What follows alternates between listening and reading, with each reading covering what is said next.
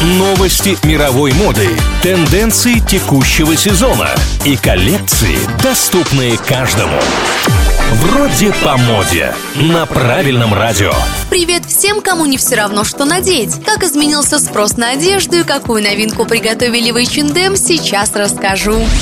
22 год на подходе, и H&M уже рассказали, чем будут радовать своих клиентов. Шведская компания представила коллаборацию с американским дизайнером и коллекционером моды Айрис Апфиль, который в конце лета исполнилось 100 лет. Несмотря на солидный возраст, она вдохновляет миллионы людей своей яркой индивидуальностью, уникальным стилем и креативным подходом к любому делу. Для известного бренда Айрис разработала костюмы с цветочными узорами, жакеты с пышными оборками, платья с броскими принтами и массивные украшения. Для их производства H&M в очередной раз используют переработанные и экологичные материалы.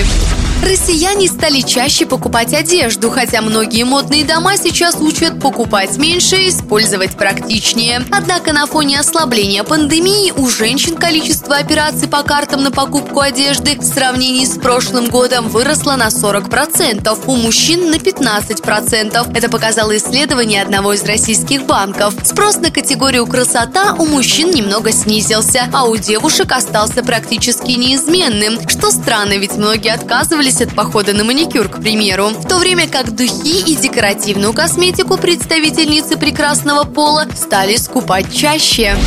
На этом у меня все. Меня зовут Маша Сафонова. И помните, мода – вопрос денег, стиль – вопрос индивидуальности.